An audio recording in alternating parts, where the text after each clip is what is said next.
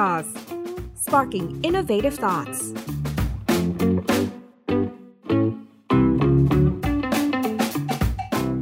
Tech Sauce Podcast.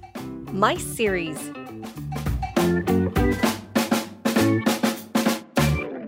สวัสดีค่ะท่านผู้ฟังทุกท่านคะวันนี้เราก็กำลังมาเกาะกระแสนะคะ ในเรื่องของภาคธุรกิจต่างๆ ซึ่งเราจะมีการพูดคุยนะคะหลายๆหลากหลายภาคธุรกิจแต่สำหรับวันนี้ค่ะ ถือว่าเป็นหนึ่งในซีรีส์พิเศษนะคะ ซึ่งเราจะพูดคุยกันในเรื่องของธุรกิจไมซ์ ซึ่งถือว่ามีความสำคัญเป็นอย่างมากนะคะในการขับเคลื่อนเศรษฐกิจประเทศไทย แต่หลายคนอาจจะยังไม่ทราบนะคะว่าเอ๊ะไมซ์เนี่ยย่อมาจากอะไรนะคะ จริงๆแล้วก็คือเป็นตัวอักษรสี่ตัวนี่เองนะคะ ก็คือตัวย่อก็คือ M I C E นั่นเองนะคะ M ตัวแรกนะคะก็คือธุรกิจการจัดการประชุมขององค์กรหรือว่าตัวเต็มนะคะก็คือตัว meeting นะคะส่วน I เนี่ยก็คือ incentive นะคะเป็นการจัดนำเที่ยวนะคะเพื่อเป็นรางวัลให้กับกลุ่มพนักงาน หรือว่าคนกลุ่มหนึ่งที่เราอยากจะให้เป็นแบบการจัดนำเที่ยวนี้เป็นเป็น benefit กับคนกลุ่มใดกลุ่มหนึ่งนะคะแล้วก็อันที่3ค่ะหลาย ๆ คนก็อาจจะมีโอกาสได้เคยเห็นอยู่แล้วนะคะก็คือการจัดการประชุมนานาชาติ หรือชื่อว่า convention นั่นเองนะคะก็ถือว่าเป็นสเกลใหญ่นะระดับนานาชาติอย่าง Texas Global Summit ก็เป็นหนึ่งในประเภทนั้นนะคะ แล้วก็ส่วนสุดท้ายค่ะ E ค่ะ ก็คือตัว exhibition นั่นเองการจัดการแสดงสินค้าแล้วก็นิทรรศการนะคะ สรุปก็คือ meeting incentive convention แล้วก็ exhibition นะคะ ซึ่งรวมกันก็คือคำว่าธุรกิจ MICE นะคะ ต้องบอกว่าธุรกิจ MICE เนี่ยเป็นธุรกิจที่มีส่วนสำคัญในการขับเคลื่อนประเทศไทย เพราะว่าเรายอมรับเราได้รับการยอมรับนะคะมากขึ้นในฐานะกลไกสำคัญนะของอุตสาหกรรมการท่องเที่ยวที่มีการเติบโตสูงค่ะ แล้วก็มีความสำคัญต่อการสร้างรายได้ แล้วก็การจ้างงานให้แก่ประเทศไทยนะเพราะว่าการมีอยู่ของไมซ์นะคะจะช่วยทำให้เกิด การหล่อเลี้ยงนะคะในเชิงของภาคเศรษฐกิจ แล้วก็อุตสาหกรรมในประเทศเนี่ยสร้างให้เกิดรายได้แล้วก็สร้างอาชีพต่างๆเยอะแยะมากมายเลยนะคะเท็กซัสเองก็เป็นหนึ่งในผู้ประกอบการนะคะทางด้าน MICE โดยตรงนะเพราะว่าเรา touch ในส่วนของ convention นะคะแล้วก็ exhibition อย่างงาน Techsauce Global Summit เนี่ยก็คือถือว่าเป็นงานการจัดประชุมนานาชาตินะคะ ที่เรารวมคนที่มีความสนใจทางด้านเทคโนโลยีค่ะ แล้วก็นวัตกรรมเนี่ย กว่า 15,000 คนจาก 50 ประเทศทั่วโลกนะคะ แล้วก็มีการจับมือกับทางสสปน หรือว่าทาง TCEB เองนะคะ พื่อที่จะดึงดูดให้ต่างชาตินะคะ ได้เข้ามาในประเทศไทยค่ะ แต่ว่าเมื่อปีที่ผ่านมาค่ะ ก็ต้องยอมรับว่าเรากำลังเผชิญกับสถานการณ์ ความท้าทายนะคะทำให้ต่างประเทศเนี่ยบินเข้ามาไม่ได้ แล้วก็ต้องปรับตัวกันเป็นอย่างหนักนะคะ ซึ่งวันนี้ก็จะเป็นหนึ่งในประเด็นสำคัญที่เราจะมาพูดคุยกัน แล้วก็จะมาถกกันว่า เออเราผู้ประกอบการรายอื่นเนี่ยปรับตัวกันอย่างไร มีทิศทางแล้วก็การเอานำนวัตกรรมเนี่ยเข้ามาประยุกต์ใช้อย่างไร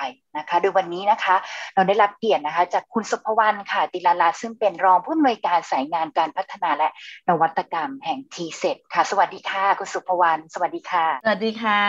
สวัสดีค่ะ ต้องขอบพระคุณมากนะคะ ที่วันนี้สละเวลามาให้ความรู้กับทางผู้ฟังนะคะของทาง Techsauce ค่ะแต่ก่อนอื่นเลยค่ะ อยากจะให้ทางคุณสุภวรรณช่วยเล่ารายละเอียดนิดหนึ่งคร่าวๆ เกี่ยวกับเรื่องของอตัวภาพรวมของทาง g ีเซแล้วก็ส่วนงานที่ดูแลอยู่นะคะรวมถึงตัวตัวที่เกี่ยวข้องโดยตรงกับ conversation วันนี้ก็คือในเรื่องของธุรกิจไมซ์ค่ะ ได้ค่ะ ขอบคุณมากนะคะคุณมิมี่ แล้วก็สวัสดีท่านผู้ฟังทุกท่านด้วยนะคะไมซ์เองเนี่ยอย่างที่คุณมิมี่เล่าให้ฟังว่าคือ MICE คือการที่เป็นการรวมตัวของนักธุรกิจหรือคนที่มีเป้าหมายเดียวกันนะคะมาอยู่ด้วยกันนะคะเพราะฉะนั้นอุตสาหกรรมนี้เนี่ยเป็นอุตสาหกรรมที่ภาครัฐทั่วโลก ให้ความสำคัญ เพราะว่าคนที่เดินทางเข้ามาเนี่ยเป็นนักธุรกิจนะคะหรือไม่ก็โดนส่งให้เข้ามาร่วมกิจกรรมโดยบริษัท อย่างนี้เขาไม่ได้แทบจะไม่ได้ spending ด้วยตัวเองนะคะ ดังนั้นเนี่ยเราเลยเรียกว่าเป็นนัก เดินทางคุณภาพนะคะสำหรับประเทศไทยเราเนี่ยรัฐบาลยังใช้เรียกธุรกิจของไม้ว่าเป็นท่องเที่ยวธุรกิจอยู่นะคะ เพราะว่าจริง ๆ เราไม่ใช่มองแต่แค่เขาเดินทางมาแล้วมาท่องเที่ยว หรือว่ามา spending แต่ว่าวัตถุประสงค์ของการเดินทางของกลุ่มกลุ่มคนเหล่านั้นเนี่ยก็คือมาเพื่อร่วมการจัดประชุมขององค์กรเขามาเพื่อพอได้รับรางวัลจากบริษัทมาเพื่อท่องเที่ยวนะคะ หรือว่ามาเพื่อ ประชุมวิชาการนะคะอย่างของ t e x a s แล้วก็มาเพื่อร่วมงานแสดงสินค้า แล้วก็ตอนนี้เอ่อเมื่อ 30 ปีที่แล้วเนี่ยเราก็เอาเรื่องของการทำเรื่องเมกะอีเวนต์ต่างๆนะคะเทศกาลต่างๆเนี่ยเข้ามารวมอยู่ในบริบทของ MICE ด้วยนะคะ ซึ่งหลายท่านอาจจะยังไม่เห็นภาพว่าเอ๊ะเขาขับเคลื่อนเศรษฐกิจอย่างไรนะคะ ถ้าไม่เกิดโควิดอย่างนี้นะคะคล้ายๆกับท่องเที่ยวนี่แหละ ถ้าไม่เกิดโควิดเนี่ยแต่ละปีเนี่ยเราสร้างรายได้ประมาณ 2 0 0แสนกว่าล้านบาท direct spending นะคะ แต่ถ้ารวมเป็น economic impact ก็คือผลกระทบที่มีทั้งทางตรงทางอ้อม ผ่านการใช้จ่ายของคนเดินทาง ผ่านการใช้จ่ายของการจัดงาน แล้วก็ผู้ที่มีส่วนเกี่ยวข้องเนี่ยสี่แสนถึงห้าแสนล้านกว่าปีเลยนะคะ ทีนี้ในอุตสาหกรรมประเทศไทยเนี่ยที่เราเรียกว่าไมซ์เนี่ยความโดดเด่นของไทยเราเลยเนี่ยนะคะ ซึ่งถือว่าติดอันดับโลกเลยเนี่ยก็จะเป็นในกลุ่มของอุตสาหกรรมงานแสดงสินค้าก่อนนะคะ เราติดแรงกิ้ง อันดับหนึ่งของอาเซียนทั้งในเรื่องของพื้นที่ใช้จ่ายใช้สอยนะคะ เชิงพาณิชย์ก็คือศูนย์แสดงสินค้า ศูนย์ประชุมที่บ้านเรามีเนี่ยมีมากที่สุดนะคะ มีจำนวนพื้นที่เยอะที่สุดในอาเซียน แล้วก็จำนวนงานกับจำนวนคนที่เดินทางเข้ามาก็เยอะที่สุดนะคะ หลายคนยังนึกว่าเอ๊ะสิงคโปร์นำหรือเปล่า ไม่ใช่นะคะ เราได้อานิสงส์จากของของอาเซียนแล้วเรายังมีแหล่งผลิตมีโรงงานนะคะอันนี้แหละถือว่าเป็น การกระตุ้นให้เกิดการเดินทาง การเป็นศูนย์กลางของการค้าการขาย แล้วก็ในส่วนของคอนเวนชันเองประชุมวิชาการเองเนี่ยประเทศไทยก็ติดแรงกิ้งนะคะเป็นอันดับหนึ่งของอาเซียน แล้วก็เป็นอันดับที่ 6 ที่ 7 ของเอเชียนั้นในส่วนของอุตสาหกรรมนี้มันเลยทำให้เกิดการกระตุ้นนะคะให้ต้องเกิดความพร้อม ทีนี้ในส่วนของการเกิดความพร้อมตอนนี้กลยุทธ์ของสสบเองเนี่ยเรามองเห็นว่าตลอดระยะเวลาที่เรา ก่อตั้งมานี้ได้15ปีแล้วนะคะ งานส่วนใหญ่มันกระจุกตัวอยู่ที่กรุงเทพแล้วก็ในภาคกลาง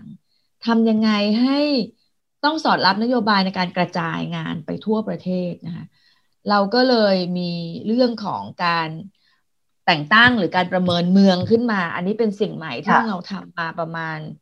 สามปีสี่ปีที่แล้วนะคะแล้วตอนนี้มีเมืองที่พร้อมเป็นเจ้าภาพจัดงาน เพราะเขามีความพร้อม เรื่องสถานที่เรื่องการเข้าถึงเรื่องจำนวนห้องภาพลักษณ์ ความเป็นมืออาชีพต่างๆเนี่ยมีสิบเมืองด้วยกันนะคะ ตอนนี้ที่พร้อมเป็นเจ้าภาพในการจัดงานไหมไม่ว่าจะเป็นกลุ่มการประชุมวิชาการหรือว่าจะเป็นเจ้าภาพจัดงานไม่กับอีเวนต์หรืองานแสดงสินค้า ก็เลยทำให้ทั่วประเทศตอนนี้เกิดการกระตุ้นแล้วก็ตื่นเต้นไปกับอุตสาหกรรมไม้เพราะทุกเมืองตอนนี้พอหลังจากที่เราสุภวรรณเองพี่ต้นเองเนี่ยนะคะ ก็ ได้เข้ามาดำรงตำแหน่งตามสถานการณ์ของของการเปลี่ยนแปลงของอุตสาหกรรมเรานะคะเมื่อประมาณ 3 ปีที่แล้ว ก็เลยทำให้เกิดสายงานที่ตอนนี้เป็นผู้กำกับดูแลขึ้นมาใหม่ ก็คือสายงานของการพัฒนาธุรกิจ แล้วก็ทำเรื่องของนวัตกรรมนะคะ ซึ่งในสายงานนี้ดูแลครอบคลุมอะไรบ้าง อย่างแรกเลยเราดูแลเรื่องของเมืองอย่างที่บอกว่า การทำให้ภาพของประเทศไทยมีความพร้อมเนี่ยเมืองมีส่วนสำคัญนะคะ ก็เลยดูเรื่องของความพร้อมการเป็นเมืองไมซิตี้แล้วก็กำกับดูแลให้การให้โคชชิ่งแล้วก็ให้เขาทำงาน ได้อย่างอย่างสามารถที่จะสร้างการขับเคลื่อนเศรษฐกิจในเมืองได้ผ่านกิจกรรมไมซ์นะคะ ส่วนที่สองเลยก็คือเรื่องของการอำนวยความสะดวกในประเทศไทยอะค่ะ ไม่ว่าเราจะจัดงาน ประชุมวิชาการหรือการงานแสดงสินค้าที่เป็นนานาชาติ ซึ่งต้องมีการเอาของเข้ามา การเอาคนเข้ามานะคะ หรือบางครั้งก็มีสัตว์เข้ามาด้วย อย่างเช่น การแข่งขันมากการแข่งขันสุนัขต่างๆเนี่ยไม่ได้ง่ายเหมือนประเทศคู่แข่งนะคะ มันมีกฎหมาย 200 กว่า ฉบับที่ต้องผ่านไปให้ได้ เพราะฉะนั้นอันนี้เป็นสิ่งที่พี่ดูแลด้วยโดยที่เรามีคณะกรรมการภาครัฐ มีทั้งกรมศุลมีทั้งออย อำนวยความสะดวกตรงนี้ได้ แล้วก็อีกส่วนหนึ่งที่ให้ให้การดูแลก็คือโดเมสติกซึ่งตอนนี้เห็นเด่นชัดเลยว่าเมื่อต่างชาติอะเดินทางเข้ามาไม่ได้ ไม่ว่าจะปิดพรมแดนก็ดีหรือสายการบินก็ดีเนี่ย ทุกประเทศหันมากระตุ้นเศรษฐกิจโดเมสติกนะคะใช้กลยุทธ์มากหน่อยนะคะ กับตัวสุดท้ายที่เข้ามาดูแล้วก็เป็นฝ่ายที่เราตั้งขึ้นมาเข้ามา ปีนี้เป็นปีที่ 3 แล้วเนี่ยก็คือเราเรียกว่า Mice Innovation กับ Intelligence นะคะ ซึ่งส่วนนี้ทำให้อินดัสทรีไมซ์ของเราเนี่ยสมาร์ทมากขึ้น ซึ่งตอนแรก ๆ คงจะเหมือนหลาย ๆ อุตสาหกรรมอะค่ะ เราก็จะโดนเอ่อไม่ได้โดนต่อต้านแต่เรียกว่าอิกนอเลยก็ว่าได้ เพราะว่าก่อนที่เราจะกระตุ้นให้เกิดการนำนวัตกรรมแต่เทคโนโลยีมาใช้ในอุตสาหกรรมไม้เนี่ยทุกคนจะมี mindset ที่มองว่า โอ้ยมันแพงมันช้า อุตสาหกรรมเรามัน face to face ยังไงมันก็ต้อง operate ใช้ในเรื่องของการปฏิบัติงานอะไรต่างๆ แต่ต้องยอมรับว่าโควิดเนี่ยค่ะทำให้เราเนี่ยแทบเรียกเรียกว่าไม่ใช่แค่เดินนะคะแต่วิ่ง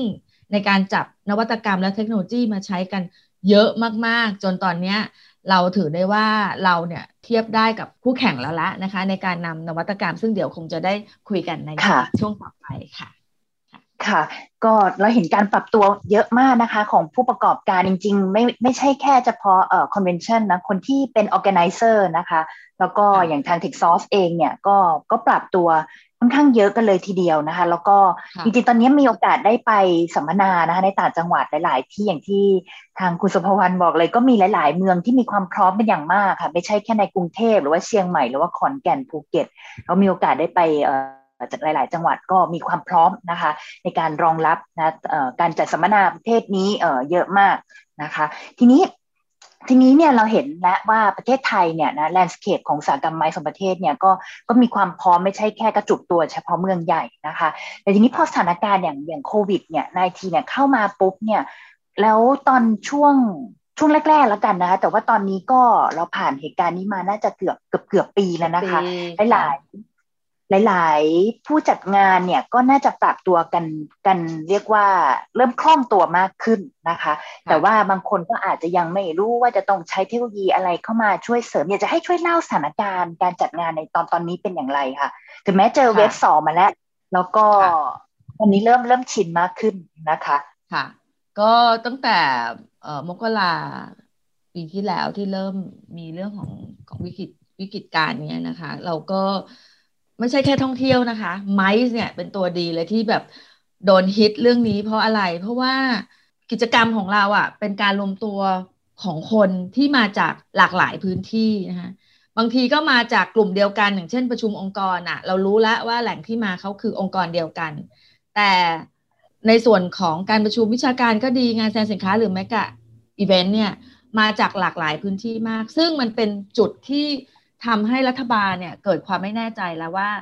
การที่ประชาชนจะเข้ามาร่วมกิจกรรมเหล่านี้ของเราเนี่ย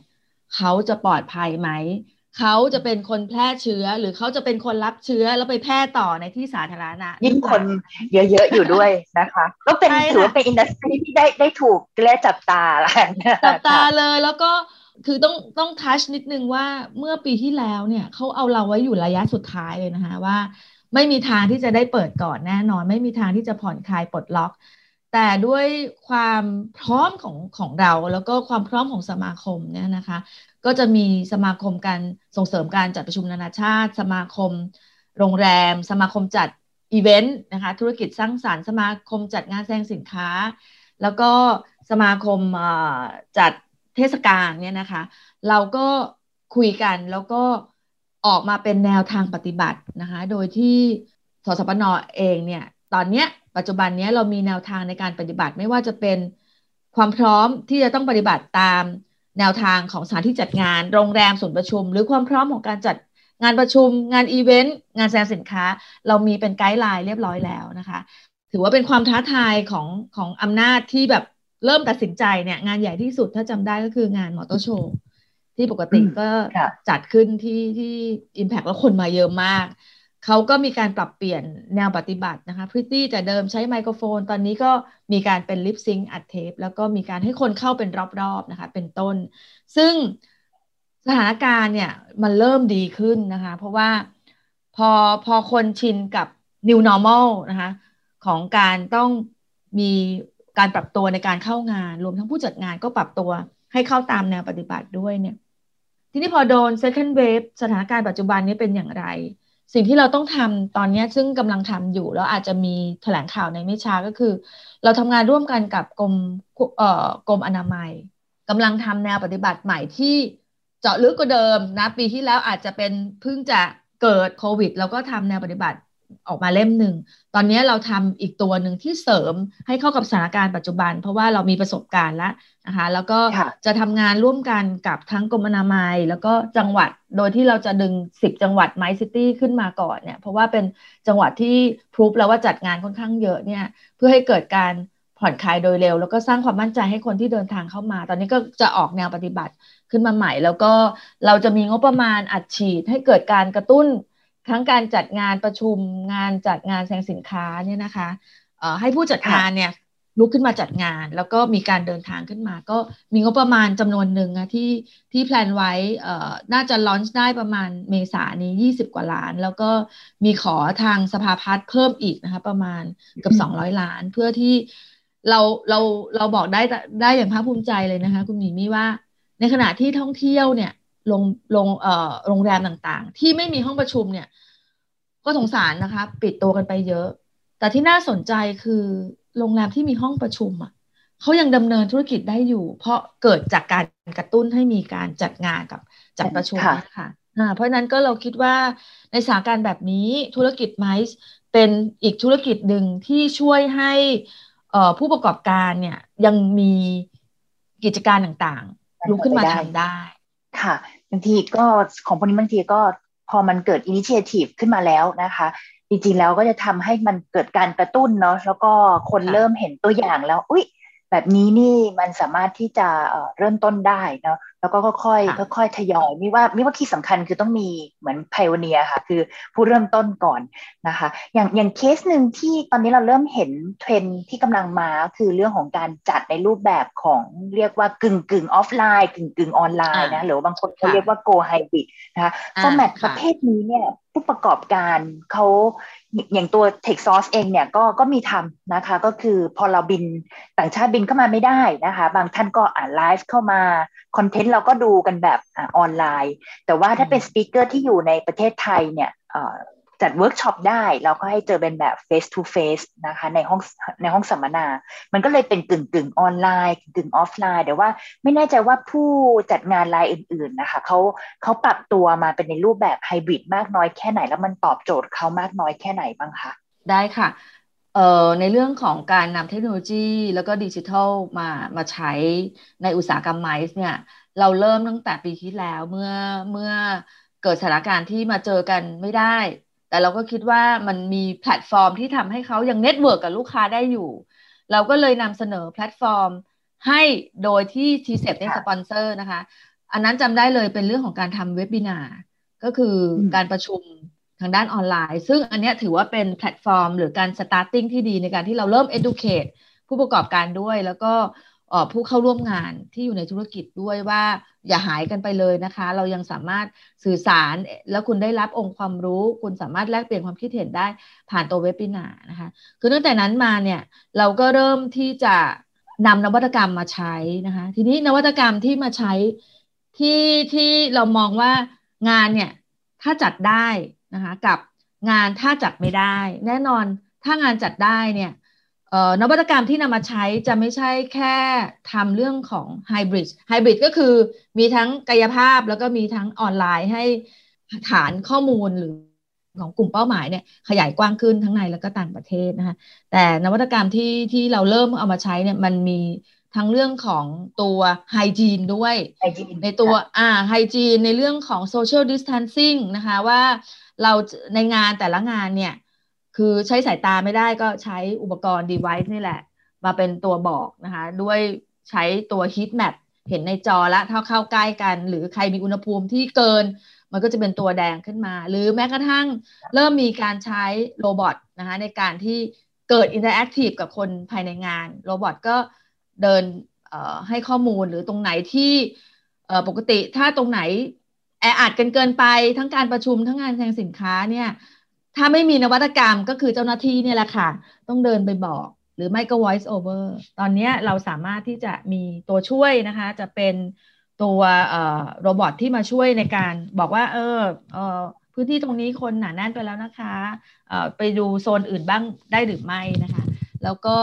ตอนนี้เนี่ยการเตรียมตัวตอนนี้มี 2 แบบ แน่นอนผู้จัดงานส่วนใหญ่ก็อยากให้ คนมางานตัวเอง เราก็อยากให้คนมางานมากกว่าออนไลน์ เพราะว่าการมางานมัน interactive มันสร้าง engagement สัมพันธ์ แล้วก็เห็นยอดซื้อได้นะคะ ในขณะที่ออนไลน์เนี่ยอาจจะไม่ได้ทันทีตอนนั้นนะคะแล้วก็อาจจะมีการดีเลย์เพราะนั้นตอนนี้ผู้จัดงานมีความคิด 2 ด้านด้วยกัน คือไฮบริดถ้าเป็นไฮบริดเนี่ยก็คือเราจะใช้ตัวดิจิทัลเทคโนโลยีมาช่วยในเรื่องของการ เราเรียกว่าเป็น business matching อย่างแรกเลยที่เราทำข้อเสนอไปนะคะว่าในงานเนี่ยน่าจะมีการสร้าง economic impact ในงานตัวเองจากการทำ matching หรือองค์ความรู้ทางด้านประชุมสัมมนาเนี่ยออนไลน์ได้อยู่แล้ว ส่วนไฮบริดอันนั้นคือไฮบริดส่วน virtual ที่แบบ pure เลยร้อยเปอร์เซ็นตอนนี้ก็เริ่มมีเอ่อ innovator นะคะ ตอนนี้ที่นำเสนอแพลตฟอร์มที่เราเรียกว่าเป็น template แล้วกัน เหมือนกับว่าทุกคนเดินทางเข้าไปอยู่ในสถานที่จัดงาน จะเป็นรูปแบบเป็นศูนย์ประชุมก็ดี ถ้าเป็นงานแสดงสินค้าเขาก็ทำ template ให้เลือกเป็นบูธนะคะ มีเวทีกลาง มีบูธต่างๆ ที่สามารถที่จะคลิกเข้าไปแล้วเกิด interactive เห็น Product Presentation มีคนพูดอะไรต่างๆ เนี่ยค่ะ ก็ตอนนี้เริ่มแล้วนะคะ แล้วก็ ค่ะ ซึ่งพอเมื่อกี้เราฟังแล้วก็มันจริงๆมันมีนวัตกรรมเยอะแยะมากมายเลยนะคะ ที่เอาเข้ามาช่วยผู้ประกอบการนะคะ ในหลากหลายรูปแบบแล้วก็หนึ่งใน value สำคัญก็คือพวกกิจกรรมอย่างเช่นพวก business matching ต่างๆนะซึ่งสามารถที่จะมาช่วยเขาให้มาเขาเรียกว่า turn ให้กลายเป็นเขาเรียกว่าอะไรกันการ matching อะไรจริงๆ networking เนี่ยถือว่าเป็น value สำคัญเลยนะคะ ที่ทำให้คนพวกนี้เนี่ยหลั่งไหลกันเข้ามานะคะ ทีนี้ การใช้นวัตกรรมพวกนี้เนี่ยอย่างสมมติถ้ามีอยากจะดูว่า เอ๊ะตอนนี้มันมีอินโนเวชันอะไรบ้างที่เข้ามาช่วยเซิร์ฟเนี่ยเราสามารถเข้าไปดูในที่ไหนบ้างนะ เห็นว่ามีเรื่องของแคตตาล็อกที่ทางผู้ประกอบการเนี่ยสามารถเข้าไปดูได้เลยใช่ไหมคะค่ะตอนนี้เรามีโครงการเรียกว่าเอ่อ Mice Innovation Catalog ซึ่งเป็นที่รวบรวมของผู้ให้บริการนะคะ ตั้งแต่ก่อนการจัดงานช่วงการจัดงานแล้วก็หลังการจัดงานแบบครบครันนะคะ จะ launch โปรเจกต์นี้อีกทีหนึ่งประมาณเดือนมีนาคมนะคะ ซึ่งเป็นโปรเจกต์ที่ทำร่วมกันกับกับ partner เมื่อกี้ที่ที่กล่าวไปก็คือ สวทช NIA แล้วก็ดีป้าซึ่งเป็นแหล่งที่มาของ innovator ต่างๆนะคะแล้วก็สตาร์ทอัพด้วยนะคะ ก็เวลาเราพูดถึงการใช้ออนไลน์จะเขาจะคิดกันง่าย ๆ ก็คือโอเค ถ้างั้นเอา template มา แล้วก็ฉันก็เอา exhibitor สมมติเป็นงานแสดงสินค้า ฉันก็เอา exhibitor สวมเข้าไปในบูธแต่ละบูธนะคะ จริงๆแล้วเนี่ย ขั้นตอนมันมีตั้งแต่ก่อนการจัดงาน ยูจะ engage กับลูกค้าเลยยังไงใช่ อย่างเช่นอ่าเราเรามีโซเชียลมีเดียเราใช้ให้เขาเป็นประโยชน์ได้ไหม จากโซเชียลมีเดียเนี้ยอยู่สามารถที่จะวัดหรือนำมาวิเคราะห์พฤติกรรมจากการตอบสนอง interactive ของของลูกค้าเรา turn มาเป็นการวิเคราะห์เขาได้อย่างไร อันนี้อันนี้ยังยังขาดอยู่นะแล้วก็ในส่วนของการใช้ AI นะฮะอย่างอย่างที่อย่างที่บอกว่า ตอนนี้เราเริ่มแล้วว่างานต่างๆ เนี่ยแทนที่แต่ก่อนนี้อาจจะเข้ามาดูใน FAQ ในเว็บไซต์อ่าแล้วก็เลื่อนสกอร์ไป ก็เพิ่มความน่าสนใจเป็นแชทบอทไหมนะคะ โดยที่ใส่ข้อมูลให้ AI เขามีความจำมากขึ้น อันนี้มันมีลูกเล่นที่ ผู้จัดงานเนี่ยเริ่มที่จะสนใจแล้วก็อยากได้นวัตกรรมนวัตกรรมเหล่านั้นนะคะในช่วงของการเข้ามาร่วมงานอันนี้พอมาพอมาอยู่ร่วมงานแล้ว ถ้าเป็นไฮบริดโอเค เป็น physical เดินดูงานได้ แต่เรายังมีนวัตกรรมหรือเทคโนโลยีอะไรไหมที่จะเสริมสร้างทำให้เขาเกิดความสนุกมี entertainment ด้วยในงานมีเป็นกึ่งกึ่ง festival ในงานหรือหรือมีทั้งการให้องค์ความรู้ด้วยอันนี้ค่ะ ที่ต้องคิดเพิ่มเติมแล้วก็แน่นอนหลังจบงานก็ไม่ใช่จบแล้วจบเลยนะคะเขาสามารถที่จะ engage กับลูกค้าของเขาได้นะคะโดยการที่ส่งข้อมูลนะคะ หรืออมีเรื่องของการทำข้อมูลออนไลน์ เพื่อที่จะสอบถามอะไรต่างๆ อันนี้ค่ะเป็นส่วนที่เราคิดว่าเป็นส่วนสำคัญที่ที่เป็นรายละเอียดปีกย่อยสำหรับการจัดงาน ซึ่งคอหลักของการจัดงานมีแค่สามช่วงนะคะ ก่อนการจัดงานช่วงการจัดงานแล้วก็หลังการจัดงาน อืมค่ะเพราะคนคนจัดงานเนี่ยพวกเราเนี่ยต้องวิเคราะห์ดู journey เนาะของคนที่มาสวมหมวกใหม่ค่ะ ไม่ได้เป็นแบบคนที่จัดงานอย่างเดียว แต่ว่าลองสวมหมวกว่าถ้าเราเป็นผู้เข้ามาเข้าร่วมงานเนี่ยเขาน่าจะทำอย่างไรให้เขาเนี่ยได้ประสบการณ์ที่ดีที่สุดดูแต่ละ touchpoint ก่อนการจัดงานเข้ามาที่งานและจะได้เห็นอะไรนะ จะทำอะไรให้เกิดการ interact ให้มากที่สุด แล้วก็ตอนจบแล้วมีภาพจำความประทับใจแล้วก็พบกันใหม่ในปีถัดไปนะคะใช่เลยค่ะ ทีนี้พออีกสองถึงสามปีข้างหน้าค่ะ เราเราก็หวังว่านะคะสถานการณ์จะเริ่มขี้คายแล้วนะคะขี้คายเถิดนะคะ ตอนนี้คนจัดงานก็เหนื่อยนะคะ ทีนี้ทางทางคุณสุภวรรณมองว่า เราเราตอนนี้เราเรารู้แล้วแหละว่าผู้ประกอบการหลายๆเราหลาย ๆ คนก็เริ่มที่จะยืนได้แล้วนะคะ แต่ว่าถ้ามองไปข้างหน้าอีกสองถึงสามปีเนี่ยธุรกิจไมซ์เนี่ยจากวันนี้เป็นต้นไปเนี่ยจะมีโอกาสอะไรที่เราจะได้เห็นข้างหน้านี้บ้างคะค่ะ เออเรามองว่าการฟื้นตัวเนี่ยของไมซ์ก่อนเอางี้ไมซ์เองเนี่ยมีสองเทียด้วยกันในบ้านเรานะคะคือการกระตุ้นให้เกิดการจัดงานจากการดึงคนนานาชาติเข้ามาต่างประเทศเข้ามา กับส่วนที่สองคือการกระตุ้นภายในก็คือ เดินทางโดยคนไทยจัดโดยคนไทยให้เกิดขึ้นนะคะ เอาที่เห็นได้ชัดก็คือ domestic ก่อน การกระตุ้นให้เกิด domestic consumption นะคะ กับธุรกิจเราเนี่ย จะต้องทำให้เกิดให้ได้ แล้วก็ไม่กระจุกตัวอยู่ในกรุงเทพกระจายไปทั่วทั่วประเทศในภูมิภาค แล้วก็จะต้องมีการกระตุ้นการจัดงานให้เหมาะสมกับพื้นที่ของภูมิภาคนะคะ อุตสาหกรรมเป้าหมาย อันนี้มันถึงจะเรียกว่าการจัดงานแบบ smart MICE นะคะแล้วก็ส่วนที่สองเลยเนี่ยก็คือเรื่องของนานาชาติ ซึ่งเรามองว่า ถ้าดูตามเทรนด์แล้วก็ข้อมูลของ UNWTO นะคะแล้วก็การเติบโตของธุรกิจเราจากต่างประเทศแล้วก็ในเมืองไทยเองเนี่ยเรามองว่าที่สามารถที่จะโฟล์เลยเนี่ยคือกลับมาเป็นปกติแล้วเนี่ยอีกสองปีข้างหน้าเลยค่ะ เหมือนกับที่เอ่อ aviation หรือสมาคมสายการบินเขาสรุปกันว่า การบินเนี่ยจะกลับเข้ามาอีกนู่นเลยนะคะ จริงๆเขามองไปถึงปี 68นู่นแบบที่จะโฟล์แบบปกตินะคะ แต่ทุกอย่างเนี่ยมันจะเริ่มดีขึ้นภายในแบบเห็นชัดเจนเลยเนี่ยคืออีก2ปีข้างหน้า แต่สำหรับไมซ์เองเราเนี่ยเรามองว่าเราคงจะกระตุ้นให้เกิด ยังไงก็ต้องให้เกิดการเข้ามาของเอ่อ exhibitor ก็ดีหรือกลุ่มที่เป็นอินฟลูเอนเซอร์ในการจัดประชุมนะคะ หรือวิทยากรหลักๆ อะไรต่างๆ ที่เดินทางเข้ามาได้เนี่ยเราเรามองว่าเป็นปีหน้านะคะ ก็ถ้าแบบมองแบบ positive มากๆเลยเนี่ย เราก็มองว่าปลายปีนี้น่าจะขับเคลื่อนได้ เริ่มขับเคลื่อนได้โดยที่จะเป็นกลุ่มของ corporate meeting เพราะว่า corporate meeting คือกลุ่มที่มาจากกลุ่มเดียวกัน สามารถจะเอ่อ track ได้ว่าเป็นซอสไหนมาจากประเทศไหนบริษัทไหน แล้วก็จะค่อยขับเคลื่อนมาเป็นส่วนของตัวตัว C แล้วก็ตัว exhibition นะคะ ซึ่งซึ่งตัว exhibition อาจจะมาก่อน เพราะว่า เราเอาเราต้องการที่จะดึง exhibitor ที่เขามีมี innovation มีเทคโนโลยีมานำเสนอ เพราะลูกค้าในเมืองไทยก็รออยู่เนี่ยค่ะ อาจจะมาก่อนแล้วก็เป็นการเลือกประเทศที่อาจจะฉีดวัคซีน แล้วประเทศเขามีความเสี่ยงต่ำเนี่ยให้เดินทางเข้ามา แต่การเดินทางเข้ามาในครั้งนี้จะไม่เหมือนเดิมนะคะ พฤติกรรมก็ต้องเปลี่ยนไป New Normal ของเราเนี่ยก็คือไม่ได้อาจจะไม่ได้กระจายรายได้อย่างที่เราต้องการ แต่มาเพื่อ meet objective ก็คือมาเข้าร่วมงาน เข้าร่วมงานเสร็จแล้วก็ต้องกลับประเทศ แทนที่จะมาเข้าร่วมงานแล้วยังจะ spending หรืออยู่ต่ออันนี้อาจจะยังไม่ใช่ในช่วงแรก ๆ ค่ะ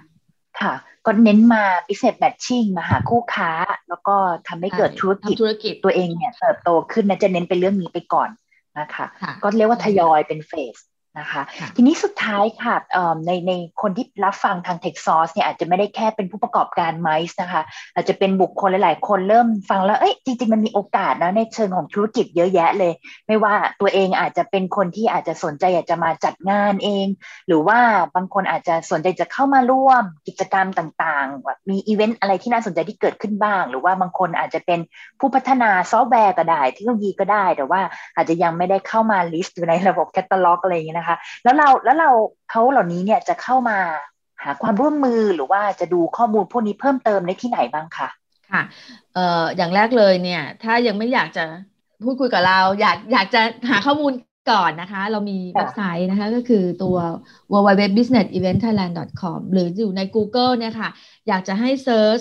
คำว่า Mice Intelligence Center นะคะ จะขึ้นมาเป็น ศูนย์วิจัยที่เราอยากจะแนะนำมาก ๆ เลยว่า ไม่ว่าคุณจะอยู่ในธุรกิจไหนก็ตามนะคะ ตัว Mice Intelligence Center ตรงเนี้ยเป็นเป็นศูนย์ข้อมูลที่เขาอินเทลเจนต์จริง ๆอะ่ะ ตอนนี้มีคนเข้าประมาณแสนกว่าคนแล้วนะคะ คือจากเดิมเนี่ย ค่อยๆขยบแบบน่ารักน่ารัก ตั้งแต่เราตั้งขึ้นมา แต่พอหลังจากเริ่มมีโควิด คือปีที่แล้วเนี่ย ความน่าสนใจคือเขาเป็นศูนย์ข้อมูลที่ให้ข้อมูล อัพทูสถานการณ์ไม่ว่าจะเป็นเรื่องของโควิดในประเทศแล้วก็แล้วก็เจาะอุตสาหกรรมอีเวนต์แล้วก็ไมซ์เนี่ยพ่วงมานะเพราะฉะนั้นข้อมูลอยู่ในนี้หมด แล้วรวมไปกว่านั้นก็คือ ข้อมูลของเอ่อเราเรียกว่ามี meet the expert ก็คือเป็นคอนเทนต์ที่ง่ายๆเลยเป็นวิดีโอสั้นๆ แต่ว่าเราเอา expert ในแต่ละ วงการนะคะทั้งวงการไมซ์เองศูนย์แสดงสินค้า หรือแม้ก็วงการอื่น ๆ ที่เกี่ยวข้องกับเทคโนโลยีเนี่ยเข้ามาให้ข้อมูลพูดคุยนะคะก็จะได้มุมมองใหม่ ๆ ถึงความสำเร็จของเขา การทำธุรกิจของเขา แล้วก็การมองไปข้างหน้าของเขา นอกไปจากนั้นแล้วเนี่ยก็จะมีเรื่องของ Insight นะคะใน Industry Insight ในธุรกิจต่างๆ ซึ่งเป็นธุรกิจดาวรุ่ง ไม่จำเป็นต้องเป็นแต่ MICE อย่างเดียวเนี่ยมีอยู่ มี report มี dashboard มีมีส่วนต่างๆ ให้เข้ามา search แล้วก็หาข้อมูลนะคะ รวมไปถึงเรื่องของตัว innovation catalog นะคะรายชื่อต่างๆ เนี่ยก็จะมีอยู่ในนี้ด้วยนะคะ โดยที่ตอนนี้เราเราอันนี้เราเพิ่งจะเริ่มยังไม่ได้ kick off เนี่ยตอนนี้มีลิสต์รายชื่ออยู่ 30 กว่าบริษัทละที่สามารถที่จะให้บริการนะคะ ไม่ว่าจะเป็นเรื่องของ การลงทะเบียนนะคะเดี๋ยวนี้เราไม่ต้องใช้แบชแล้วอะเพราะว่าอาจจะไม่ปลอดภัยไม่ hygiene ก็จะใช้เป็น face recognition ในการลงทะเบียนปุ๊บลงทะเบียนด้วยหน้ามาถึงเก้าหน้าจอไปสแกนนี่ก็เดินทางเข้าได้ยกตัวอย่างนะหรือจะเป็นเรื่องของนอกจากระบบลงทะเบียนก็มาจะเป็นเรื่องของอระบบของการใช้ออนไลน์ meeting ออนไลน์นะคะหรือจะเป็น exhibition หรืออีเวนต์ออนไลน์นะคะหรือแม้กระทั่งการจัดอีเวนต์เองเนี่ย แม้กระทั่งงานวิ่งเนี่ย ก็สามารถที่จะปัจจุบันนี้เราก็มี virtual run อยู่ใช่ไหมคะ ตอนนี้ก็จะเอามาควบคู่กันกับการจัดกิจกรรมที่มีจริง ๆ เกิดขึ้นในงานเนี่ย ตอนนี้สามารถที่จะเข้ามาดูในแคตตาล็อกซึ่งซึ่งถือว่าเป็นระบบนิเวศของเราได้ แล้วก็อีกตัวหนึ่งที่น่าสนใจก็คือตัวเราเรียกว่า Thai Mice Connect อะค่ะ ก็เข้าใน Google Search คำว่า Thai Mice Connect นะคะ ก็จะขึ้นมาอีก แพลตฟอร์มหนึ่งซึ่งเป็นแพลตฟอร์มที่มีผู้ประกอบการนะคะในธุรกิจนี้ทั่วประเทศนะคะ เกือบหมื่น Data แล้วก็เราแยกเป็น category มีทั้งหมด 12 category นะคะไม่ได้มีเฉพาะผู้จัดงานนะมีทั้งสถานที่จัดงานแหล่งท่องเที่ยวที่เกี่ยวข้องที่มีความพร้อมเรื่องไมซ์สถานที่จัดงานที่เป็น special venue อะไรต่างๆเนี่ยค่ะอยู่ในนี้นะคะ ก็สามารถที่จะเข้ามาดูได้แล้วก็เดี๋ยวในเฟสที่เรากำลังจะลอน โครงการประชุมเมืองไทยปลอดภัยกว่าเนี่ยรอบสองเนี่ยซึ่งสามารถที่จะรับการสนับสนุน financial support จากเราได้เนี่ยเราก็จะมีให้ลงทะเบียนที่แพลตฟอร์มนี้ได้ด้วยเหมือนกันค่ะค่ะเรียกว่ามี one stop service เลยนะคะ มีข้อมูลครบถ้วนนะคะ ทั้งคนที่ตั้งแต่อาจจะสนใจเข้ามาทำงาน ทำงานร่วมด้วยนะคะกับฝั่งของทางทีเส็บหรือว่าบางคนอาจจะแบบเอ้ยฉันมีไอเดียอยากจะทำธุรกิจทางด้านไมซ์นะคะ ก็อาจจะเข้ามาดูที่นี่ได้ด้วยนะคะ หรือคนที่เป็น organizer นะคะ หรือจัดงานเนี่ยแต่ยังไม่รู้ว่ามีนวัตกรรมอะไรบ้างอย่างจริงๆมีกี่หลายๆอันที่เมื่อกี้ทางพี่สุภวรรณพูดถึงเนี่ยเอ๊ะเออเทคซอฟก็เอามาใช้ได้แฮะ เดี๋ยวจะเอามาทดลองใช้กันในอีกหลาย ๆ กิจกรรมที่เรากำลังจัด นะคะ ซึ่งซีรีส์พอดแคสต์นี้ไม่ได้จบเพียงแค่นี้ค่ะ เดี๋ยวเราอาจจะมีต่ออีกประมาณ 2-3 ซีรีส์ที่เราจะมาพูดคุยกันนะคะ แล้วเราก็จะอยู่กับเรื่องของธุรกิจไมซ์แล้วก็เรียกว่าเป็นข้อมูลที่เป็นประโยชน์นะกับคนที่เป็นผู้ฟังนะ ไม่ใช่แค่ในวงการไมซ์อย่างเดียว แต่ว่าคนที่อยู่ในวง นอกด้วยนะคะ วันนี้ต้องขอบพระคุณคุณสุภวรรณมากนะคะ ที่มาแบ่งปันให้ความรู้แบบเจาะลึกแล้วก็เห็นภาพรวมในทั้งหมดของประเทศไทยในเวลานี้รวมถึงอนาคตอันใกล้นี้เราจะต้องปรับตัวอย่างไรด้วยวันนี้ต้องขอบพระคุณมากเลยค่ะค่ะขอบคุณมากค่ะ สวัสดีค่ะ สวัสดีค่ะ